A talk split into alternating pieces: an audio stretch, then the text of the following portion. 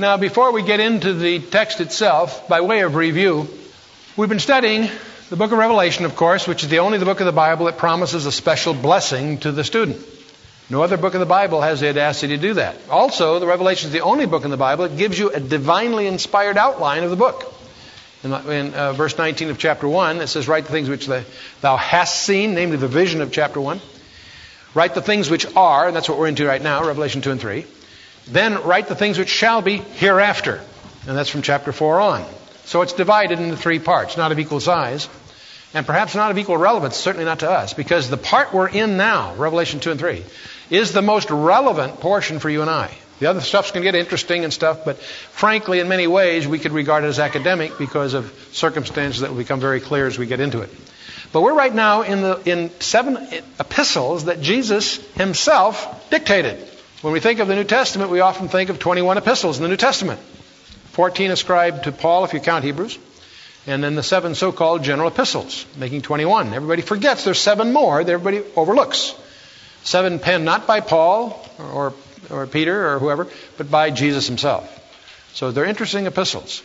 And one of the things that I'm hoping you'll carry away, we'll be sharing with you some views uh, the views uh, are certainly not in agreement, but we do have some views about it. We'll be sharing those. But the main thing to carry away is not the views so much as a respect for the text. The one thing I hope you do get out of our relationship together is an awesome respect for the precision of the text itself.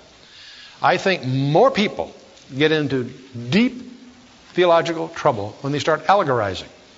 As a, a systems engineer, as a guy comes out of the technology community, the thing that's drawn me to scripture with the great discovery of my life is the realization that these 66 books written by 40 authors over thousands of years are a message system, an integrated whole, and has its origin from outside time. That becomes very vivid once you start respecting it and realize that every, every detail is there by design.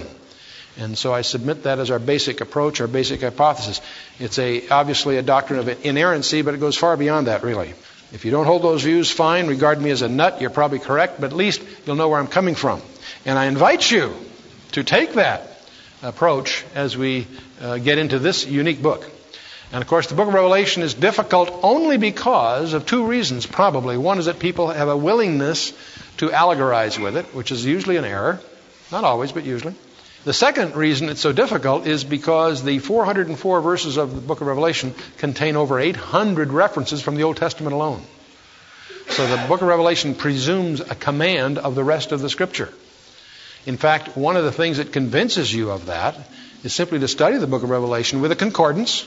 And every time you come across some phrase you don't understand, take a concordance and see where else that phrase occurs in the scripture. And it will just unfold before you. You'll also discover after we get to, from chapter 4 on, the book gets very Jewish, which is very strange. And we'll talk about that as we get there. But now we're in these seven letters. We've noticed that each letter has a particular theme. Each church there represented has a particular complexion, a, a, a particular uh, attribution. We also have discovered that each letter has at least four levels of meaning a local or immediate uh, application. These were literal churches with real problems in its day, and those are not to be missed. But also, the Holy Spirit addresses all seven churches to all churches. In each letter it says, He that hath an ear, let him hear what the Spirit says to the churches, plural. So every letter here has an application to all churches. One of the things we discover as we go through these letters carefully each church has a misconception or a misperception of where it stands. That's rather sobering. Every church there, even the good ones, didn't realize how good they were. The bad ones didn't realize how bad they were. But in each case, their own perceived position is quite at variance with the view that Jesus Christ has of that church. And that's rather provocative for many reasons.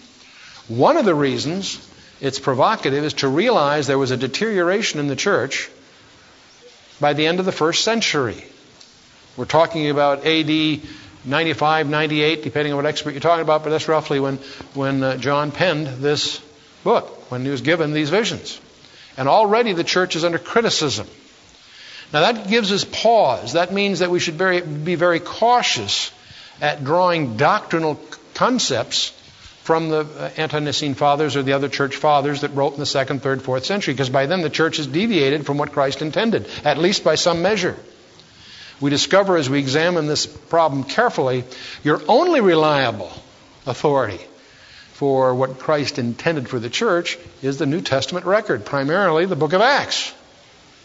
And in many respects, the chapters 2 and 3 of Revelation are corrections back to, those, to that kind of a center line, if you will. So that's kind of interesting. Anyway, there's four levels of meaning. One's local, one is admonitory, the one I just mentioned. A third level is to us personally.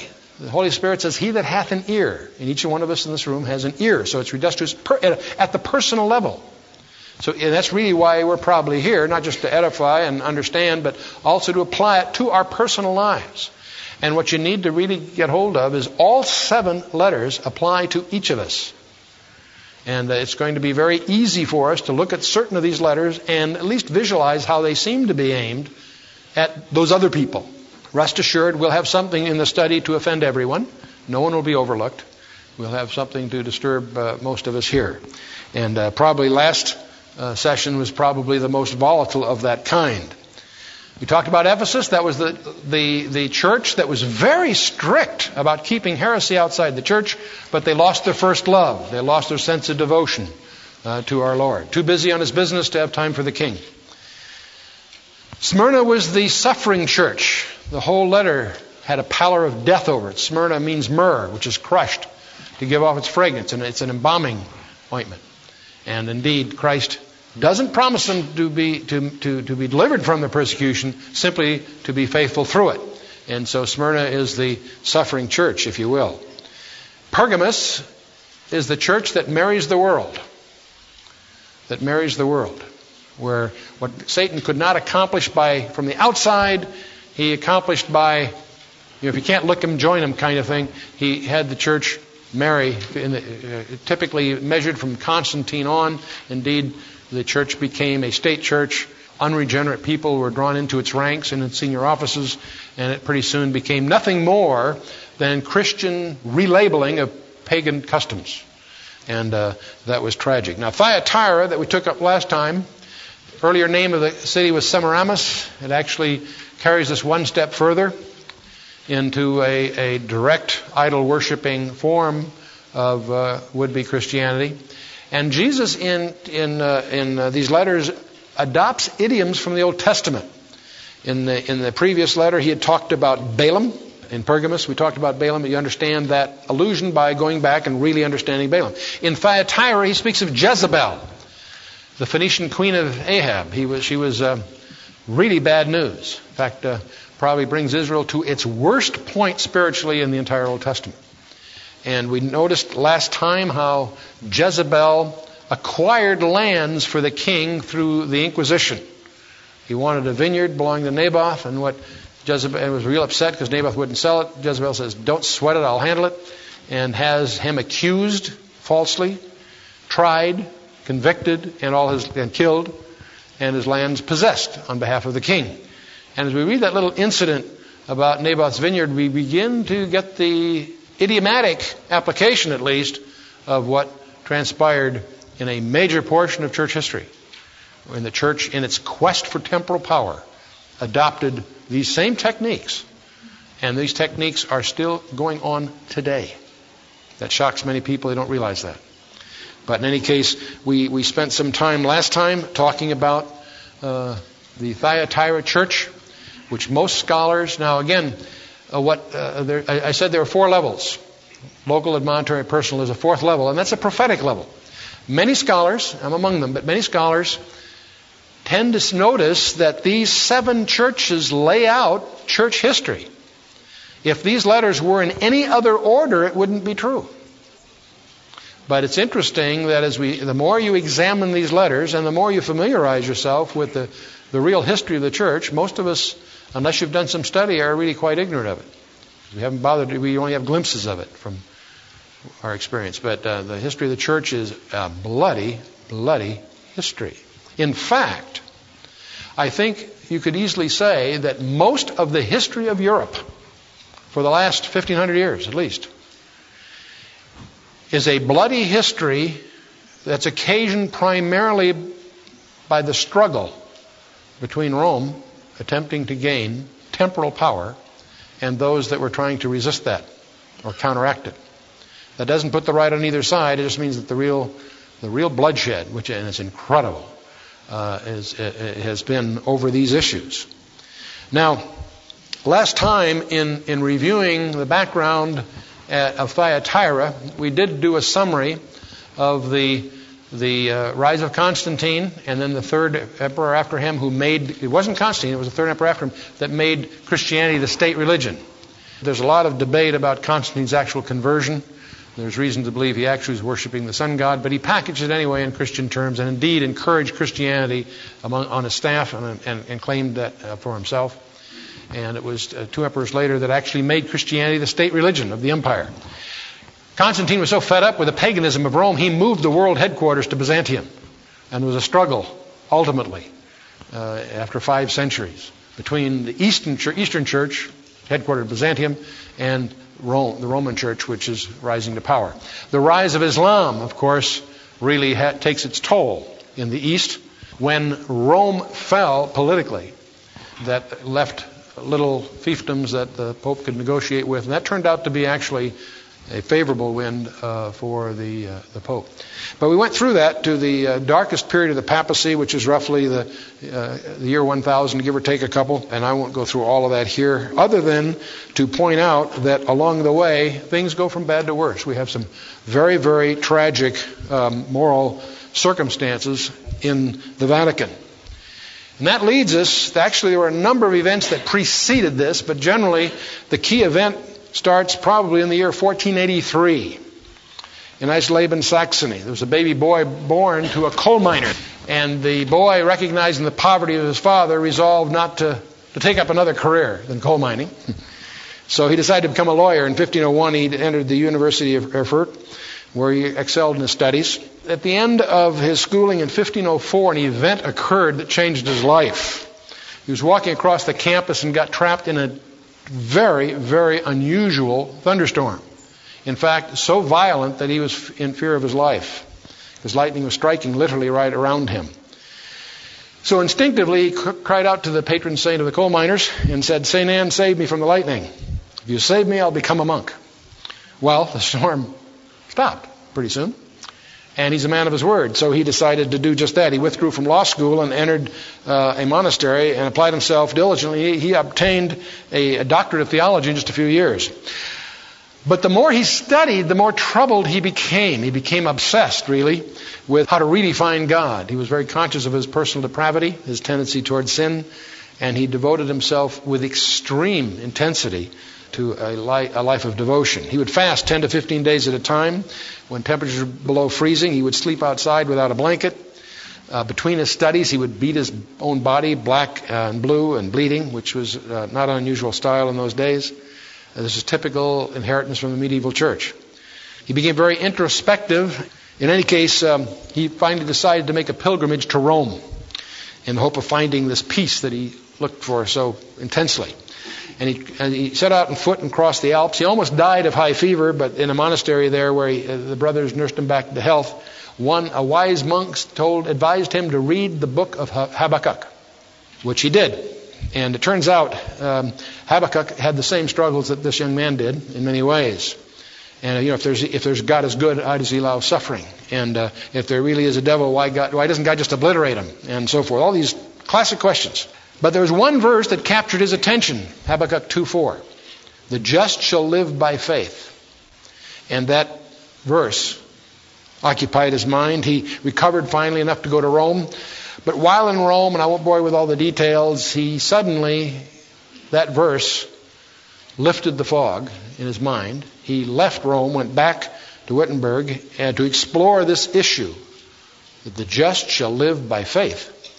He ultimately, of course, nails 95 Theses to the door of Wittenberg, and started the movement that's probably the most important event of modern history the Reformation. His name, of course, is Martin Luther. The leadership, of course, didn't like the implications of what he was advocating, so they had a council in those days, the Diet of Worms. That's not what it sounds like. Diet is a council, and Worms was the town it was held in. and they ultimately excommunicate him as a heretic. He was given actually 60 days uh, to recount, uh, either retract what he was trying to sell or die. And he refused. Charles V, the emperor of the Holy Roman Empire, which incidentally included Germany, Spain, Netherlands, and Austria, summoned him to appear. Under penalty of death, he says, uh, Here I stand. I can do not else, so help me God. Now, fortunately, they, he was popular enough with some of the German princes, so they were able to protect him and he was able to escape the death penalty per se. But he launches, of course, he was really the spark plug that caused the Reformation, which had actually started in many ways in, in, earlier, but it was it just uh, ignited uh, the flame of the Reformation across Europe. And as, as the Reformation caught fire, Rome's answer was, of course, the Jesuits and the Inquisition. And uh, we'll take up some of this at another time, but you, uh, because we'll, we'll, we're going to deal with this in some depth when we get to Revelation 17. This starts then several centuries of war, in effect, between the Roman interests, the various uh, fiefdoms that were loyal to Rome, and the various fiefdoms that were uh, opposed to Rome, and bloody, bloody wars uh, start. The, the, wars on the Protestants. Uh, war on the German Protestants from 1566 to 1609 on the Protestants of the Netherlands in the same period, Huguenot wars in France, Philip's attempt against England, the Thirty Years' War, which laid the seeds for what we're presently seeing in Bosnia and Herzegovina and all that business. These were all started typically by Catholic kings, urged on by the, the Pope and the Jesuits for the purpose of trying to crush the uh, Protestantism. The thousands of years of pagan Caesars are dwarfed by the millions that were murdered under the Vatican in this period. The Reformation continues, of course, in uh, Switzerland. A guy by the name of John Knox studies under Calvin and goes to Scotland and really makes Scotland what it is today. In Bohemia, there were 4 million population, 80% Protestant in 1600. When the Habsburgs and the Jesuits had finished their work, only 800,000 were left, and they were all Catholics. In Austria and Hungary, half the population were Protestant, all were slaughtered in John Knox in Scotland, he was convinced that the future of Protestantism was bound up in the alliance between Protestantism, Protestant England and Protestant Scotland, and it was through his leadership that they were able to expel the French and thus the Roman interest there. So the whole history gets uh, colored by these issues. We'll talk about that a little in more depth at another occasion, but the main point is is that we have then, of course, this sweeping reform across Europe, and then thus obviously gets exported to America. Uh, what, uh, various segments of the Protestant Reformation. What's happened to it?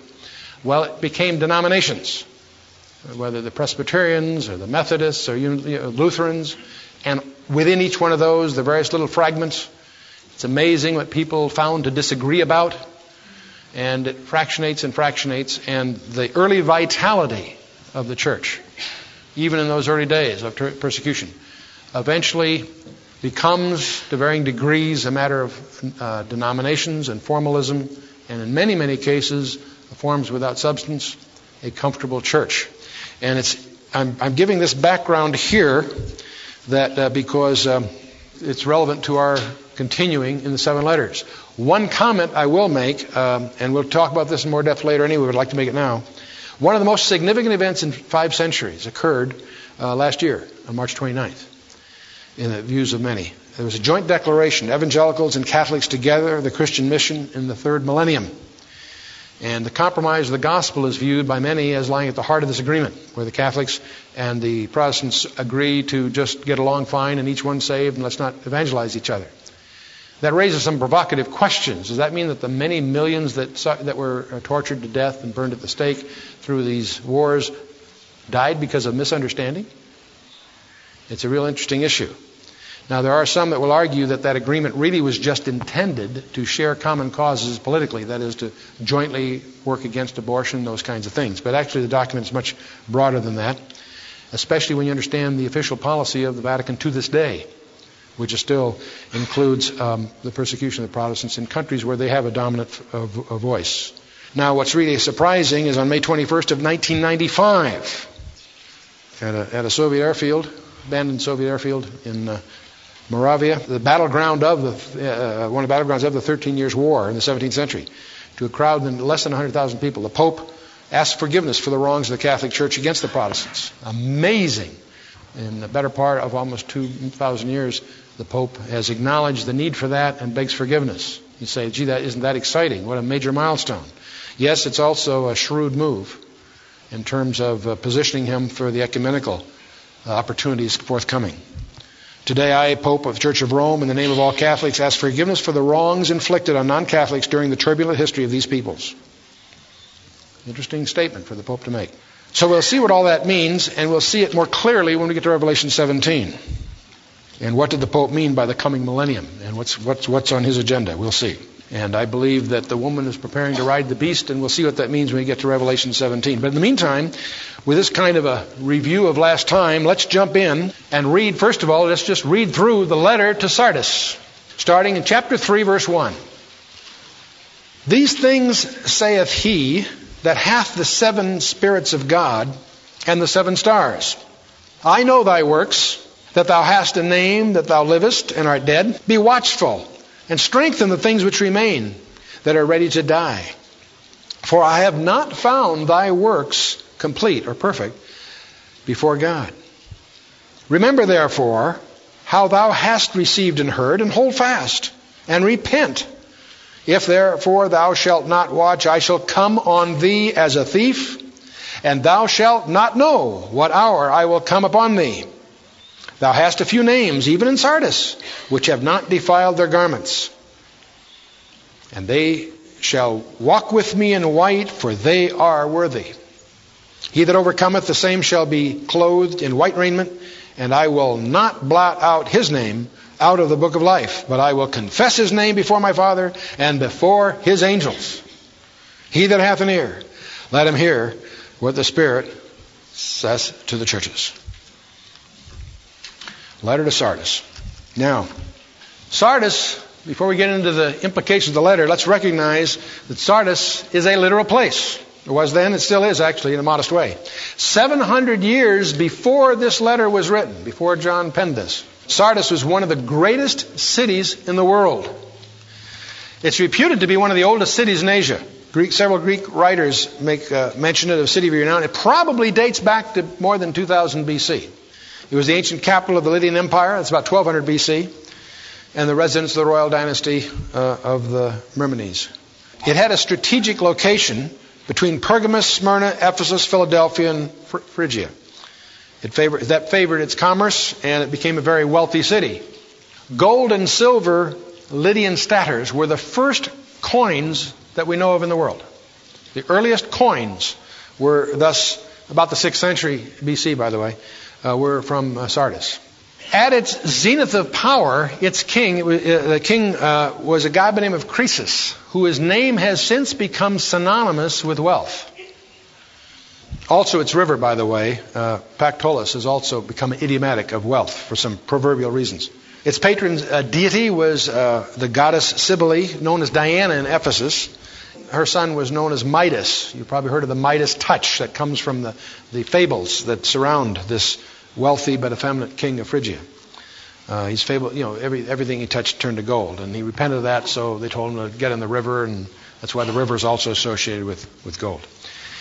Now, the town, the primary town, was situated on a thousand foot uh, plateau above the valley. It appeared to be impregnable because the town was, uh, there were cliffs on three sides. It was only accessible by one side, and if you guarded that, presumably you were immune because of the, these uh, apparently unscalable cliffs. However, these uh, cliffs are really made of a clay that continually erodes the untrustworthy mud you know, left cracks that uh, could be exploited. We're going to discover that the city of Sardis was characterized through history as um, uh, uh, the, uh, the, the character of its inhabitants adopted this attitude of overconfidence, false confidence, uh, appearance without reality, promise without performance, outward appearance of strength that was betrayed by a lack of watchfulness and diligence give you an example. Croesus, the king of Lydia, was attacked by the Persians, Cyrus the Persian, about 549 BC. They left unguarded the three sides that were these precipitous cliffs on the presumption that they were not scalable. After a siege of 14 days, Cyrus offered a reward to any man who could find a way of scaling the apparently these unguarded but presumably unscalable cliffs. One of his soldiers, Hyroeades, noticed by watching that a Lydian soldier dropped his helmet. And he watched him as he found a way to climb down to retrieve his helmet. So he realized that it was possible to climb up. So the next night, they traced those steps, and he took a, a uh, an attack party and uh, uh, clambered over the embattlements of the city, and they took the city. And uh, it's interesting, Hegel is famous for saying that history teaches us that man learns nothing from history because the Sard- uh, Sardians did not learn their lesson. They fell to the Persians as I've just described. And a few centuries later, 214 BC, those same cliffs were susceptible to a hazardous climb. Lagoras repeated the same exploit, and the city was taken by um, Antiochus in another era, several centuries later. But again, the same technique, the presumption of being impregnable, but and thus becoming characterized by false confidence. So the, the defenses of Sardis were really appearance without reality. The, uh, they were betrayed by not being watchful, not being diligent. And in, I'm mentioning that because it is character, that is the character of Sardis in literature, and it's interesting that also may give us a clue to some of the tone of the letter to Sardis by our Lord. Now, by the time we get to the New Testament period, the ancient splendor of Sardis had disappeared. Um, they had a big earthquake in about 17 AD, caused major damage. Um, and today, the little town of Sardis, it has ups and downs through history, but the little town has only fragments there of its ancient glory. Okay, so let's jump into the letter itself. Verse 1 And to the, unto the angel of the church in Sardis write, These things saith he that hath the seven spirits of God and the seven stars. Now, again, we recognize the style here. Jesus selects from chapter 1 of Revelation one of the many labels that were there introduced of him. And one of these strange labels, strange to our ears perhaps, is this idea of the seven spirits of God. Gee, I thought there was a Trinity. I thought there was a Father, Son, and Holy Ghost. You're absolutely right. But if you turn to Isaiah chapter 11, just by way of review, uh, Isaiah chapter 11, you may recall that in verse 2 of Isaiah 11, Isaiah adopts a mode of description of the sevenfold Holy Spirit. Seven being a number meaning completeness, not divine, but completeness. And so we have the complete Spirit of God here profiled, if you will, in verse 2 of Isaiah 11. And the Spirit of the Lord shall rest upon him, and the Spirit of wisdom and understanding, the Spirit of counsel and might, Spirit of knowledge and a fear of the Lord. Sevenfold Spirit of God. A strange idiom in our ears, and yet we find it introduced in chapter 1, and here again used as a label.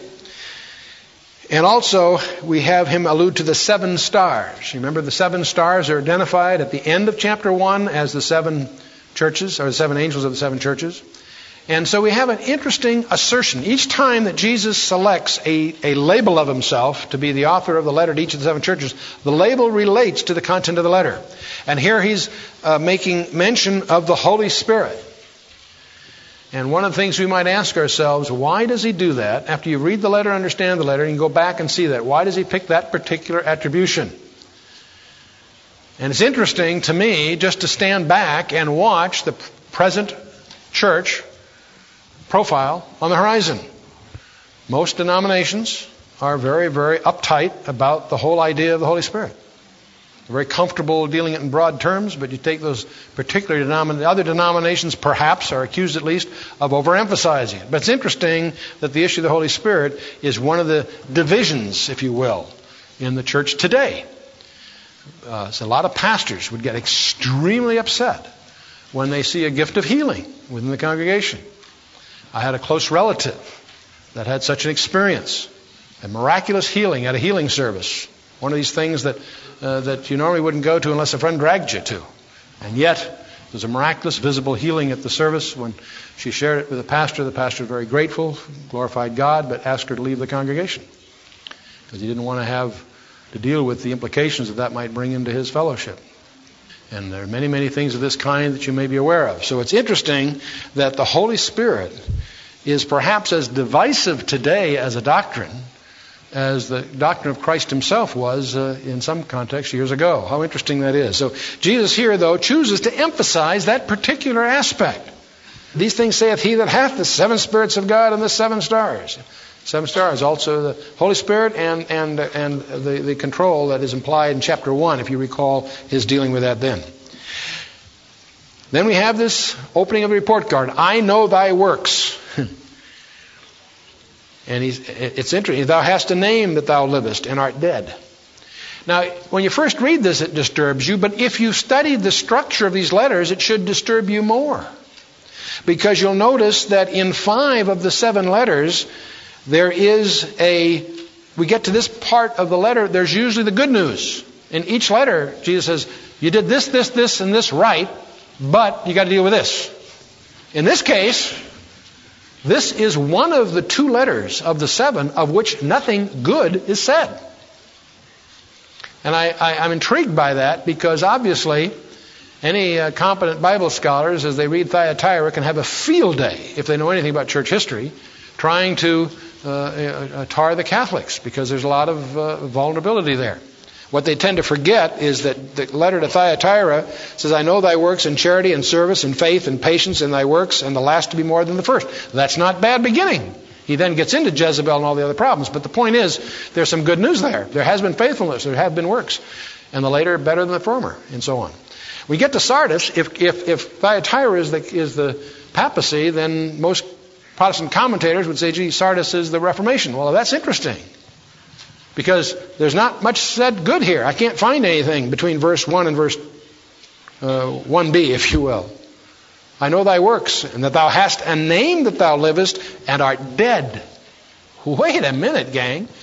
I won't ask for a show of hands, but I, for one, most of us have at least a, some portion of our Christian experience had a primary identification with one of the so called Protestant denominations, I assume.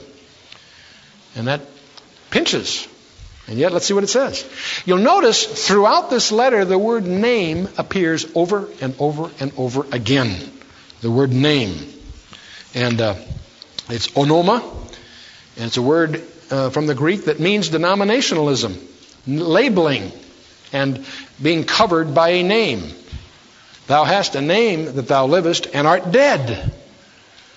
And then we have, Be watchful and strengthen things which remain, for they are re- that are ready to die. For I have not found thy works complete before God. The word perfect there uh, is misleading in our vocabulary. Per- it, not perfected, if you will, not completed, is what is the thought. Now that's rather interesting. See, most of us, if we study the Reformation, it was a dramatic, heroic period because through the leadership of Luther and others, they really returned from the heresies they were brought up under over several, many centuries, back to the Bible. The Bible was the, the, the, the, guide for all these different groups. They um, really emphasized this whole issue of salvation by faith, not works. So they did do a fabulous, heroic job getting back to sound doctrine from a biblical, on a biblical basis. And many other doctrines we could talk about. But it's interesting, people who study the Reformation carefully can recognize that there are some failures that linger to this day. One of the things that occurred very early in the Roman period of the church as even the church became, under Constantine and successors, became, quote, a Christian community, they were very uncomfortable with this idea that Jesus was to come back and rescue the world from its evil rulers. That wasn't very popular with those that apparently were the evil rulers. So a theologian by the name of Origen had already started this idea of allegorizing things. Well, what this really means is X rather than Y, that sort of thing. And Augustine picked up on that, and what they decided, what they started talking about is, well, Jesus' kingdom is not of this world. And really, it's the church that's going to inherit, you know, to rule the world by becoming better and better and so forth. That the challenge of the gospel was to Christianize the whole world and, and make it a better place and that sort of thing. You can't argue with the intent, and yet that isn't the biblical picture. So what they started doing, the idea that Revelation talks about, we'll get to that later in the book, is that Jesus is to return on the planet Earth to rule for a thousand years. That thousand year period is called by theologians The word for a thousand, a millennium. If you believe what Gabriel told Mary in Luke chapter 1, when he announced to Mary the birth of Jesus, he said, He will sit on the throne of David. The throne of David did not exist in her day nor in Christ's day when he was on the earth. So do you take that literally or not? If you do, you got a problem because then Jesus, Jesus has yet to fulfill that prophecy. You can also find virtually a thousand prophecies in the Old Testament that are left enigmatic if Jesus doesn't return to fulfill those prophecies by literally ruling on the planet Earth. So the first thing you'll discover today is that theologians are divided into two basic camps. Those that are premillennial, that believe in a literal millennium, and those that don't believe in a literal millennium. They, they allegorize it. Now, this amillennial view evolved under Augustine, became the official eschatology or doctrine, if you will, of the Catholic Church, and incidentally continues in most Protestant faiths. If you take many of the mainline Protestant faiths, and I won't name names, you can fill in the blanks yourself, they are actually amillennial. That is, they don't really take literally these prophecies, and Revelation isn't the important one, really, in a sense. Revelation mentions the period of time, but the the content and the mission and what happens in that is, full, is filled is, is, is laid out uh, primarily in the Old Testament. But the point is, that's the first basic division. And what, what's clear is many doctrines from the apostolic church, from the days of Paul, were not carried over into the Catholic Church, and furthermore, not carried over despite the successes of the Reformation. In other words, most scholars that are uh, independent, so to speak, uh, recognize the Reformation, as, as heroic as it was, didn't go far enough. There's another idea that's, uh, if you're amillennial, it has no meaning, really, but if you are premillennial, the other big question comes this concept of the rapture of the church. Big controversy today. And we'll talk about that, especially when we get to the next letter, the letter to Philadelphia. But there is, of course, in 1 Thessalonians 4 and 1 Corinthians 15, some very embarrassing passages to many. Weird ideas, they really are. There's a point when all the Christians are going to be taken out, caught up in the air. You've got to be kidding. That's pretty weird stuff. And yet, Paul makes it very clear in 1 Thessalonians 4. It's also alluded to in 1 Corinthians 15, the famed resurrection chapter. We'll talk more about this subsequently for a lot of reasons. But the point is, that idea you either take literally and, and uh, applaud it as our blessed hope, as Titus labels it. Or you're embarrassed by it or kind of try to find a way to make it go away because it's pretty weird. It has some impl- very weird implications. The so-called rapture, harpazo, the rapture of the church. And we'll talk more about that as we get into this a little further. But the point is, I want you to understand that these ideas were prevalent in the first century. Big, many people try to argue that, well, this rapture idea was introduced by Darby in 18, the early, and, and Mary MacDonald in, the, in um, in the uh, early 1800s. No, they popularized it then, but we now find that there's a, uh, in the Greek church, the Byzantine church, we find sermons preached on this by Ephraim the Syrian. Uh, you can also find it biblically, and that's, really, that's the real issue anyway. But the point is, this is even today among good Bible believing people who I believe are saved. There's still great debate on these topics. Now, why is there? Because, first of all, they, the, the, the uh, Reformation didn't really deal with them explicitly. They had their hands full with this uh, salvation issue. The Catholic Church was teaching that the Pope's the one that had the authority. That's how, he, that's how major source of income was their indulgences. They adopted this concept of purgatory, which is not, not biblical at all. And your, your exposure there was a function of, uh, of uh, your relationship with the Pope not Jesus Christ. And that was a major source of income. And it, scandalous it sounds to our ears, perhaps, but very, very real part of history. In any case, so as we look at Sardis, we need to recognize, we can get some hint maybe, thou hast a name that thou livest and art dead. Now don't misunderstand my presumptions here. I'm not saying at all Protestant churches are dead. That's not my meaning. But certainly, there are major movements, there are major characteristics here that are in need of strengthening. Jesus goes on in verse 2 Be watchful and strengthen the things that remain, which are ready to die, for I have not found thy works complete before God. And remember in Matthew 7, in the Sermon on the Mount, verses 21 22, many will come to me in that day and say, Lord, Lord, have we not done this, that, and the other thing in your name? Cast out demons, done miracles. And what does the Lord say? Depart from me, I never knew you. Interesting. Be watchful and strengthen the things which remain, for they are ready to die. I have not found thy works complete before God. Their works are inadequate. Now, it's interesting that Christ was looking for something from them. That's rather interesting. We don't often think of that. But he was looking, he had an expectation of something from them. His instruction is to be watchful. And that, of course, is just echoes. You can just you can quickly, uh, when you get home, take your concordance and look up verses from the New Testament. Romans 13:11, 1 Corinthians 16:13. We're supposed to watch for the wiles of the devil in 1 Peter 5:8. We're supposed to be watching uh, relative to temptation in Matthew 26:41. We're supposed to watch for his coming. Matthew 24, several verses, and, and uh, Mark 13, 1 Thessalonians 5, 6. We're supposed to watch out for false teachers and so forth.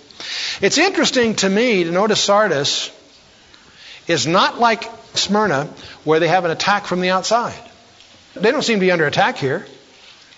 Neither are they necessarily victims of idolatry or false doctrines. It's not like they're being attacked from the outside, nor are they really, in a normal sense, attacked from the inside. They're just dead. That's disturbing to me. Verse 3 Remember, therefore, how thou hast received and heard, and hold fast and repent. If therefore thou shalt not watch, I will come on thee as a thief, and thou shalt not know what hour I will come upon thee. Remember therefore how thou hast received.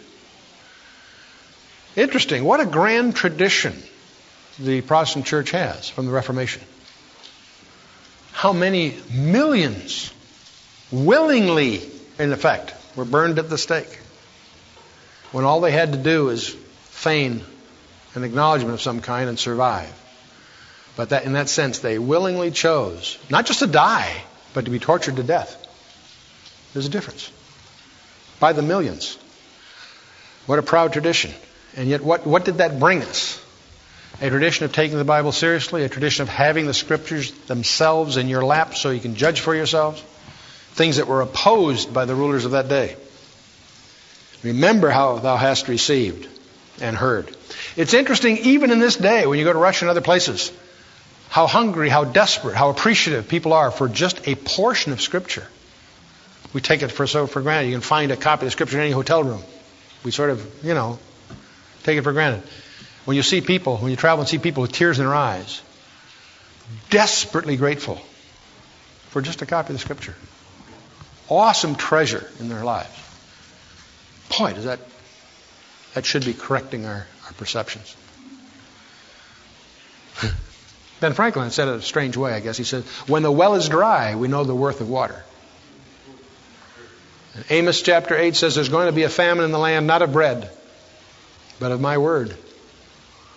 And I don't think there's any of us in this room that can comprehend what that might mean. Remember, therefore, thou hast received and heard, and hold fast and repent. By the way, the word repent is in the aorist imperative, which means it's a specific, definitive action. It's not a mood, it's not a continuous thing, it's something you do, in a sense, once and for all. It's an affirmative, definitive action. Repent. It's something you can do tonight when you go home before the throne of God definitively. I don't say do it here in our closing prayer because if you're doing it right, you probably have tears and you'll be laying on the floor. Do it at home when you can do it unembarrassed. Do it here if you like. Praise God. But then there's this interesting sentence that everybody misses. If therefore thou shalt not watch, I will come on thee as a thief, and thou shalt not know what hour I will come. Now, wait a minute. What's that saying? That if you are watching, he won't come as a thief? That's rather a strange verse. Hold your place here and turn to 1 Thessalonians chapter 5. There are several passages like this, but probably none as crisp or clear as Paul's first letter to the Thessalonians. And I love the letters to Thessalonians because these are letters to someone that spent three weeks with Paul. Paul went to Thessalonica, set up a church, was there three weeks, had to leave town, and now is corresponding with these new Christians that were Christians, as far as Paul's concerned, for three weeks. And he reminds them of what he taught them about the rapture, about the Antichrist, and all that stuff. Fascinating. Paul's epistles to Thessalonians are perhaps the most important prophetic passages in the New Testament, next to Revelation. But I want you to notice chapter 5, verse 1. 1 Thessalonians 5, 1. But of the times and seasons, brethren, ye have no need that I write you. For yourselves know perfectly that the day of the Lord so cometh as a thief in the night. Period. But after you read the rest of this letter, you'll realize there's an implied phrase. He comes as a thief in the night to those who are of the night. Not you. Notice what he says as he goes on. For when they shall say, Peace and safety, then sudden destruction cometh upon them as travail upon a woman with child, and they shall not escape. But ye, brethren, are not in darkness, that that day should overtake you as a thief. You see what verse 2 implies? For yourselves know perfectly that the day of the Lord so cometh as a thief in the night to those who are in darkness. That's the thrust of Paul's theme here. But ye, brethren, are not in darkness, that that day should overtake you as a thief. But ye are all sons of the light and sons of the day. We are not of the night nor of darkness. Therefore let us not sleep as do others, but let us watch and be sober minded. For they that sleep, sleep in the night, and they that are drunk are drunk in the night. But let us, who are of the day, be sober, putting on the breastplate of faith and love, and for a helmet the hope of salvation. For God hath not appointed us to wrath, but to obtain salvation by our Lord Jesus Christ. Very key verse, verse 9. The church is not appointed to wrath. It's the only group in the scripture I know of that has that promise. This isn't the only place, it's one of the clearest places. There's a huge debate forthcoming in our study. Because we're going to see in the book of Revelation the wrath of God poured out upon the earth. And there are those on the earth that will be preserved through that. But I'm going to argue later for other reasons, but I'll warn you in advance that the church will not be preserved through it, it'll be removed prior to that. And verse 9 is one of the many reasons that puts that all together consistently. We are not appointed the wrath, but unto salvation. Very interesting concept here. And he goes on, and you can read the, the passage, very key passage. But the point is, what this implies, in fact, expresses rather clearly, is that the true believer that is looking for the Lord will not be caught by surprise. Don't misunderstand me. We don't know the day and the hour. The scripture makes it very clear, and we'll review that in our next session, that uh, uh, no man knows the day and the hour. And I keep, I get about one, two manuscripts a week by various well-intentioned people trying to explain to me when the, when the rapture is coming. I usually promise to answer the letter one month after whatever date they're proposing, because it saves me a lot of time. He could come tonight. He could come tomorrow next week. He might not come for 20 years. But the point is, we do know the times and the seasons according to this passage, and I'm going to argue for many reasons that we clearly know that we're moving in to that season. Left and right all over the landscape, you can see positioning taking place. And it's very easy for all of us, and I'm guilty too, of seeing that come really soon. And it may. And yet, the longer it takes, praise God, the better because it gives us time to do work for His kingdom. Every day that He tarries, every day that we have, is a day to accomplish work for His kingdom. And praise God when He says it's over, we're all for it, but in the meantime, we should work for the night is coming. But anyway, here in, back to Sardis, one of the things that the first three letters have no mention of and the last four letters do have a mention of is the second coming. In the first three letters, we don't find the second coming mentioned specifically. In all four letters, we have an explicit promise that he's coming. Thyatira is warned that, watch out, you know. he says, I'll cast her into a bed and, and so forth, and into great tribulation and so forth, and uh, so on. In Sardis, he says here, same thing. He says, For I will come on thee as a thief, and thou shalt not know what hour I will come upon thee. That's if you're not watching. Interesting, interesting inverse, if you will, of 1 Thessalonians 5. See, the idea is you should be watching because if you don't, I'm going to come as a thief in the night. That's what he's saying.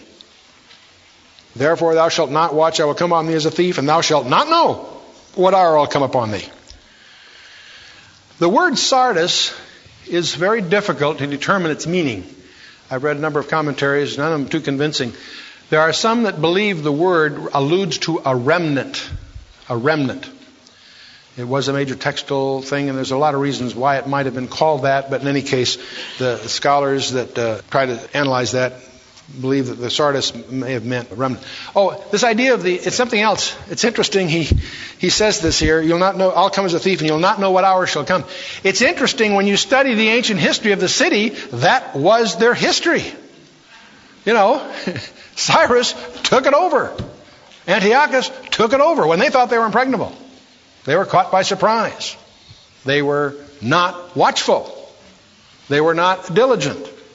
The church at Sardis was not watchful, was not diligent.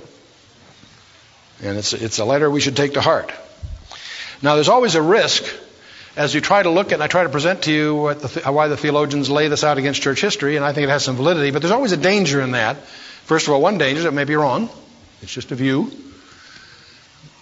But the other danger is, as you begin to look at these letters that way, it's easy to exclude yourself from them.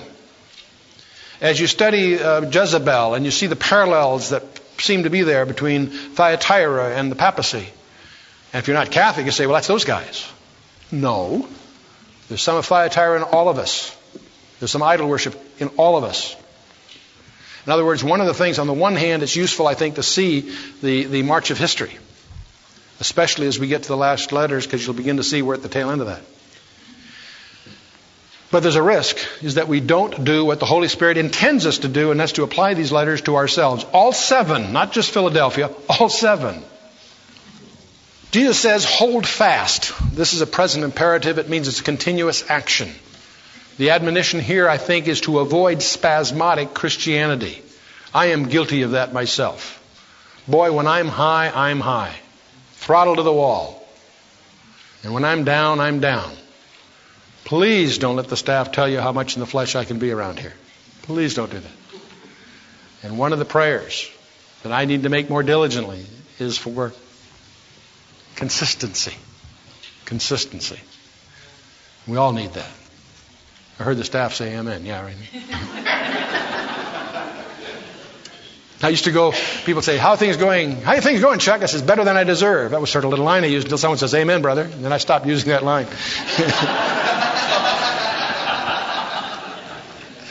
Sardis was supposed to be looking for the blessed hope, the appearing of our Lord and Savior Jesus Christ. Interesting observation.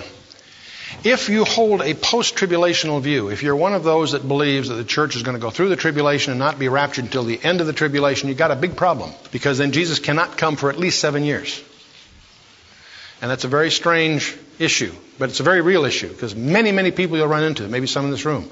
And I'm not here to offend anyone, and it's not something that need to affect your salvation. I often joke and say, if you happen to be post tribulational view, don't worry about it. We'll explain it to you on the way up. It's not a problem. but as a practical matter, and we'll be talking more about this as the book unfolds because these issues are going to continually confront us. But the post tribulationist has a very strange problem because the, he, he, in effect, has no way to deal with what's called the doctrine of imminence. Clearly, the New Testament teaches that Jesus, his followers were to expect him at any moment. You can find many, many verses that nail that to the wall. And it's hard to hold that theology if you have the view that the rapture is preceded by any series of events. And that's one of the problems of post tribulationism. That's why Donald Grey Barnhouse used to kid my friend Walter Martin. He'd always come in the office and say, Sad day, sad day, Jesus can't come back today. That was his way. Walter was a neat guy, but he happened to be post tribulation. Of course, Donald Grey Barnhouse uh, used to, who was obviously very was it was, it was his way of needling. I love a sign. In fact, I got to get one. I think I'm going to get one from my office, which says over my desk, "Perhaps today." And when you visit me, you'll know what that means. Right? Okay. Anyway, one last thing. It's interesting. He who walks hand in hand with Christ will not be taken unawares by his second coming. I encountered that phrase, and I like that. I'm reminded, of course, of Enoch in, in Genesis chapter 5. He walked with God, and I don't think that was a casual stroll. And God took him before the flood. Enoch was not mid flood or post flood, he was pre flood. So, okay. Verse 4 Thou hast a few names. Here again, names again, but all right. Thou hast a few names, even in Sardis, which have not defiled their garments, and they walk with me in white, for they are worthy. And again, it's interesting. Thou hast a few names, a remnant. If you study the various dispensations throughout the scripture, it's interesting that in each period of time, it's always a very modest remnant that God deals with. The entire world, scientists estimate there was probably 2 billion people on the planet Earth during Noah's flood. And it's interesting that God chose eight people. Well, I got to count nine because Enoch was pulled out beforehand. But there were eight people on the earth at the flood that God preserved through the flood. As you go through history, it's always a remnant. The Babylonian captivity finally came to an end on the very day that had been predicted by the prophets. Cyrus the Persian released them to go home, rebuild the temple. And out of the entire nation in captivity, less than 50,000 went home. The whole return from the exile, the whole rebuilding of the temple, and done by what? 50,000 people, which in terms of the whole nation, pretty modest. The rest were comfortable in Babylon and stuck around, despite the fact that Cyrus gave financial incentives to go home. He made donations for the temple, he gave them an incentive to go home. 50, less than 50,000, about 50,000 return. Strange. We talk about these, uh, these great eras spiritually, but it's always a small remnant that is involved. Interesting. Come from the semiconductor industry, and if you know anything about a semiconductor plant, it's all based on yield. And you, one things you learn, you almost don't care what the yield is if the circuits that do work are worth enough. You follow me?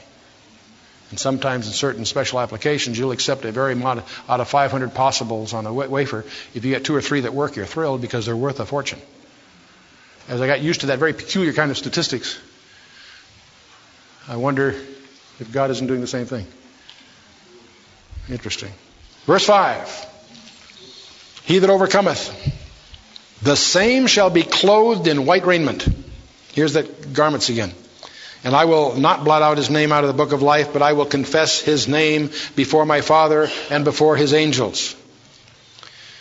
Now, garments, as you, I think you're all aware, if you've done any biblical reading, you're aware that garments are used synonymously of, of one's condition. And our garments, Isaiah tells us, are as filthy rags in the classical expression of it from the King James. If you read the Hebrew, it says our righteousness are as used menstrual cloths. A little more graphic. It's interesting that, of course, the garments in white are really idioms referring to their righteousness. Are they righteous because of their works? No. That's, that's a critical study you need to undertake to understand that salvation comes by faith, not works. The righteousness that is operative here is a righteousness imputed to them by the Father on behalf of the Son. And uh, one thing you know, when you read the, read the parable of the wedding guest, the one that was bid there, and then he's, he's thrown out because he doesn't have the right garment. You need to understand the host provided the garment. And he didn't have one provided by the host, he was in big trouble. He that overcometh, the same shall be clothed in white raiment. And then we get to this very difficult phrase. This really has a lot of people hung up. And I will not blot out his name out of the book of life, but I will confess his name before my Father and before his angels. Now, the first thing to recognize, he's saying he will not blot out his name. But validly, I have to acknowledge that does imply that there are those that he might blot out, and that, hangs, that causes a lot of people to get hung up on this whole issue of eternal security. Because there's a presumption that the book of life are those that are saved. And if your name's in there once, can it be blotted out? Becomes, in some people's mind, the big issue. Now let me separate the two parts of it. First of all, I will not blot out. He says he's not going to blot out his name. That's the assurance that's here. And yet, I understand why people, that makes people nervous. You need to understand that there's a lot of scholastic debate. Many different authorities have slightly different views as to what the book of life, in fact, is. First of all, there are only two books of generations in the scripture. One is the generations of Adam in Genesis 5, and the generations of Jesus Christ in Matthew 1. They're both genealogies. One is a genealogy unto death, the first Adam. The other one is a genealogy unto life, the, the last Adam. There's that distinction.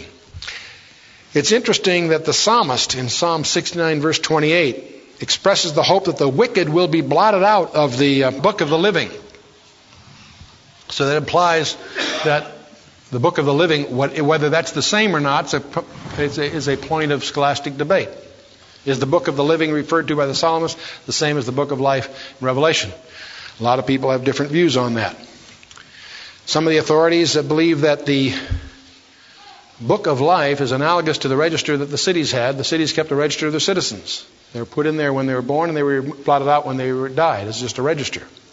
By analogy, they feel that this is a register of the citizens of heaven. And Christ does indeed confess them because that's mentioned in Matthew 10 and Luke 12 as well as mentioned here. He says here that I will confess his name before my Father and before his angels.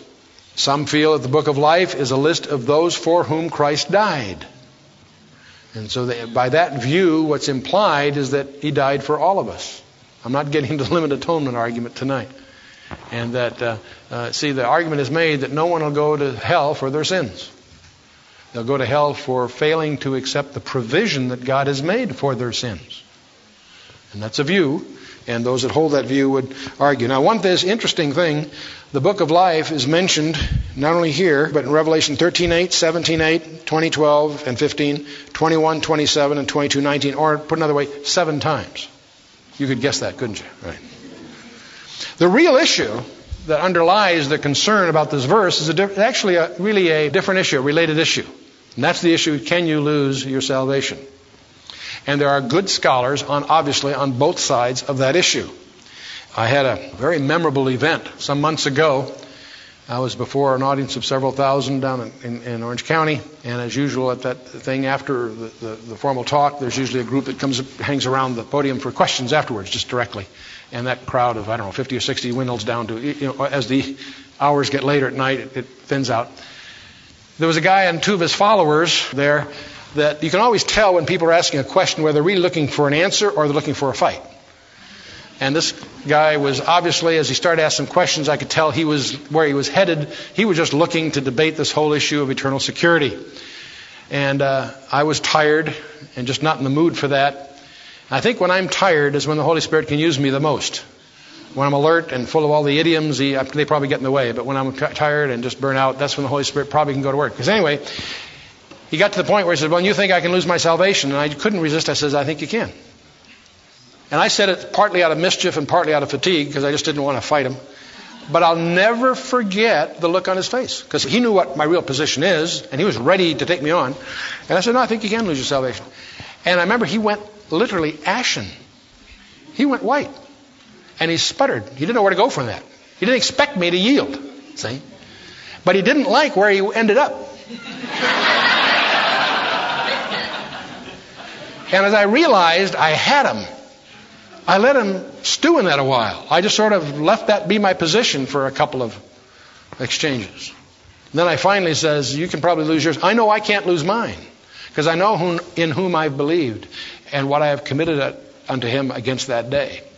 And uh, and I also notice that in John 7 he points out that all the Father gives to me shall come to me, and whosoever cometh to me I will in no wise cast out. And then he also can brag to the Father of those that you've given me, save one, of course, Judas. I have lost none. If one person can lose their salvation, Jesus didn't do his job. In John 10, he makes that whole business that uh, uh, uh, that no one can pluck them out of my hand. He says, no one can, next verse, no one can pluck them out of my Father's hand. Hey, there's two hands involved. And they're not, one's his Father's, one's his. That's all the security I need. But in John 17, in, in the prayer before the Father, in the upper room, he yields the responsibility of their security to the Father. So if you analyze that carefully, you discover your security hangs on the righteousness of the Father. I don't know how more, I don't get any more secure than that. And Paul mentions in his epistles, speaking of the Holy Spirit, as a security deposit to make sure the transaction will be completed. That's incredible stuff. What is, a, what is a seal? How can it be sealed unto redemption if the seal can be broken? It's meaningless. A seal is a seal only if it can't be broken. That's the, that's the, the meaning of the word. We won't get into a whole study tonight of eternal security, except um, uh, you need to know, if, not, if for nothing, at least what my view is, and to make it correct, you need to determine these things for yourself. It's very, very important. One of the questions you want to ask yourself as we sort of explore the letter to Sardis, quite apart from the fact that it may involve a heritage that would involve many of us in this, in this room. Let me just let me just ask candidly: How many of you in this room have had some of your background, substantial part of your background, in one of the major Protestant denominations? Can I see a show of hands? See, that's most of us. My hand's up too. And and I and I, I praise God for the instruction and the blessings I've had through that background. And yet, it's imperfect, and it's important to understand that. But the real question as we explore the book of the Sardis is: Is your name written in the book of life? We use those idioms so comfortably. Is it? And let me ask you how do you know if it is? You say, My name's written there. Great. How do you know? And the other question is Is there anything more important in your life? Is there any higher priority in your existence than to make sure your name is in that book? This is not an academic exercise. This is the most vital question in your existence. It's more important than the spouse you pick to go through life together. That's probably the second most important decision you make in your life. What's your number one decision? Is your name written in the book of life? Critical issue. And I'll suggest it's got nothing to do with eschatology. Jesus might come tomorrow, but that ain't the point. He might come for you tomorrow. I think we all are surrounded by examples whether it's health, an accident, or who knows what. You, you, look through life and you realize that most people are caught by surprise. No one generally plans their exit. There are a few exceptions, I guess, that Kevorkian gives us assistance to and so forth, but that's not what we're talking about here, I hope. But none of us know where we're headed. None of us know what a day may bring, or a week, or a month. Do you know for sure that your name is in the, in the book of life? I'm going to encourage every one of you to be sure of that. There are lots of ways to do that. And I, am not necessarily expecting you to put a ribbon on that one tonight, necessarily. That's a deep issue. Yet, I don't want to close the door to that. If anyone has a doubt about that, they can seal their eternity in the privacy of their own will during our closing prayer. You can nail to the wall, so to speak, that decision in the privacy of your own will. We won't have an altar call. It's a very popular idiom of commitment in our in our evangelical culture. We could do that. We're going to just when we finish, we'll have a word of prayer and we'll stand. And you, in the privacy of your own will, in communion with the eternal God, can simply ask Him. It's available for the asking to have your name in the book of life by committing yourself to the Lord Jesus Christ. I will suggest, in fact, urge you at some time, doesn't have to be a night, can be at your comfort. God, Jesus says, He that confesses me before men, I'll confess before my Father. He that denies me, well, I'll die. So you want to confess Him before men. That's one reason they often have an altar call. That's a way of demonstrating publicly that you've made that commitment. I'm going to suggest to you, since there's so many here from so many different backgrounds, is that uh, number one, make that commitment to you personally, uh, by you personally with the Lord Jesus Christ, because God, His the relation, it's all about relationship, not religion. But then, having done that, I'm going to urge you to share that. First of all, with someone you trust spiritually. It can be someone that brought you here, someone that you know here, one of the elders. Come down and see me if you like. I'd be honored. We'll pray together. Or it can be when you get back with your other fellowship or your home Bible college, whatever. But you do want to then, of course, declare it. Because in doing so, you bring glory to God, and that's what it's all about. We get then, of course, to this last phrase He that hath an ear, let him hear what the Spirit says unto the churches. Now, it interests me, I don't think it's accidental, that the three, the first three letters have the promise of the overcomer outside the letter, and the last four have it inside the letter. And it's the last four that also mention the second coming. I believe the last four churches, if they represent historical churches, they represent churches that endure right up until the end. We know that Thyatira has an explicit promise that they're going to go, the ones that don't repent are going to go into the Great Tribulation. Well, that interests, interests me right away because that means that's an exception. You see, if you remember going back here, it says that, Behold, I will cast her into a bed, and them that committed adultery with her into great tribulation, except they repent. See, in other words, if they repent, they won't be. So I believe that Thyatira, I personally believe Thyatira will endure to the end and be in the great tribulation. Sardis appears to be that way also, and Laodicea we'll discover also is. Philadelphia is unique among the seven that's promised to be pulled out prior to. We'll, we'll look at that next time. We'll get into all that next time. But I believe one, one suggestion I give to you and let you study it diligently on your own, come to your own conclusions. But I think the last four, in some respects, are together structurally here. Again, let's remember that Sardis was not troubled by an attack from the outside. It was not troubled by a particular heresy from the inside. It was simply a dead church. A truly vital church will al- always be under attack. A truly vital church will always be under attack.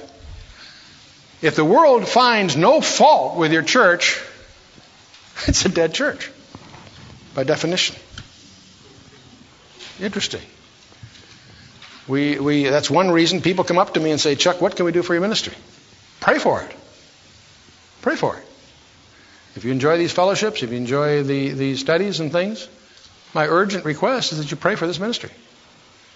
God is doing some incredible things. We've got uh, things going on all over the world. It's something I just can't, I'm just amazed at. And yet I believe it's because of prayer. We have some several hundred people across the country that have committed their time, this portion of their time, just to pray for this ministry. We sometimes say that uh, Koinonia House, or K House as it's called locally, is the house that prayer built. So if you care for this ministry, if you're getting blessed by this ministry, if the Spirit leads you, I urgently ask you to pray for this ministry because it is a battle. And because it's a battle and we encounter the warfare, we know we're, at least in some small ways, relevant.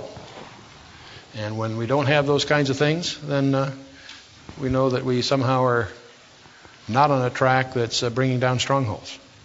And so I strongly encourage you to pray for this ministry. Letter to Sardis. Now, next time, we take what's probably, to many, the most exciting letter in the series the letter to Philadelphia.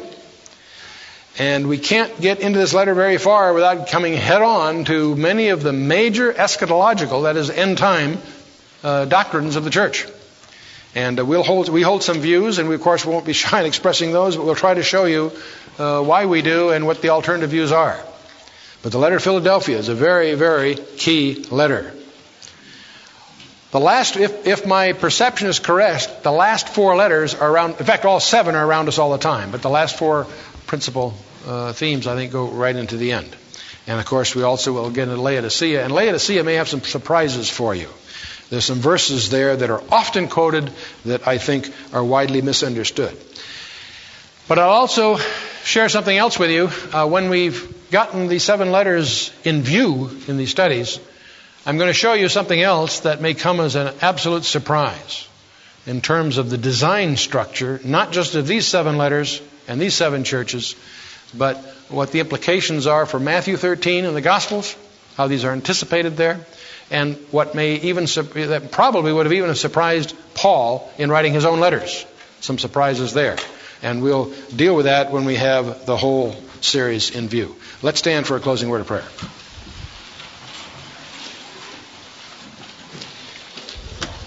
And let's bow our hearts. Father, we come before your throne of grace and gratitude that we can come before your throne without an appointment that you're always ready to hear us, Father. For indeed, Father, we come before you in the name of our Lord and Savior, Jesus Christ. And Father, we just thank you for the, the revelation that you've given us.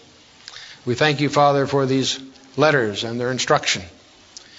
And Father, we would pray through the ministry of your Holy Spirit, you would be our teacher. You've promised, Father, that He would teach us all things. So we ask, Father, that he would indeed minister to us, that He would illuminate each of us with those specific insights that you have there for us, that you might accomplish your purpose in each of our lives. For indeed, Father, we seek your best will in our lives. And Father, we first of all pray for any among us who have the slightest doubt about whether their name is written in your book of life. We pray, Father, that you would give such no peace at all until they rest in you. We pray, Father, that you would just banish any complacency or indifference on that issue. We pray, Father, indeed, that if there's any among us, they would simply pray right now in the privacy of their own will an acknowledgement of a need for you, Father, and a desire for that destiny you've provided that's so fantastic there's nothing we can do to earn eligibility for it, but rather than to be entirely dependent on the redemption that you've provided for us in Jesus Christ. And that's available simply for the asking. Indeed, Father, we also pray for each of us that through the ministry of your Holy Spirit and the ministry of your Word, that you would increase in each of us discernment of the churches around us and ourselves, that we might understand these seven letters as they apply to our person, our walk, our lives. We pray, Father, that you would indeed deliver us from bondage, free us from empty rituals without meaning, free us from forms without substance. Father, just increase in us a personal walk with you, moment by moment, day by day. We ask this, Father, also that through the ministry of your Holy Spirit, that you would increase in each of us an anticipation, an expectancy of our blessed hope, the appearing of our Lord and Savior.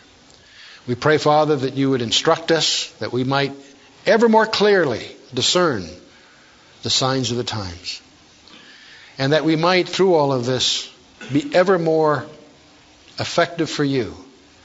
That these issues would indeed alter our personal priorities. Help us, Father, to avoid having the urgent preempt the important. Help us, Father, to alter our priorities in accordance with the goals of your kingdom. And Father, we pray that you'd give each of us a discernment and awareness of that unique ministry you have for each of us in these days. For we commit ourselves completely without reservation before you in the name of Yeshua HaMashiach, our Lord and Savior Jesus Christ, in whose name we commit ourselves. Amen.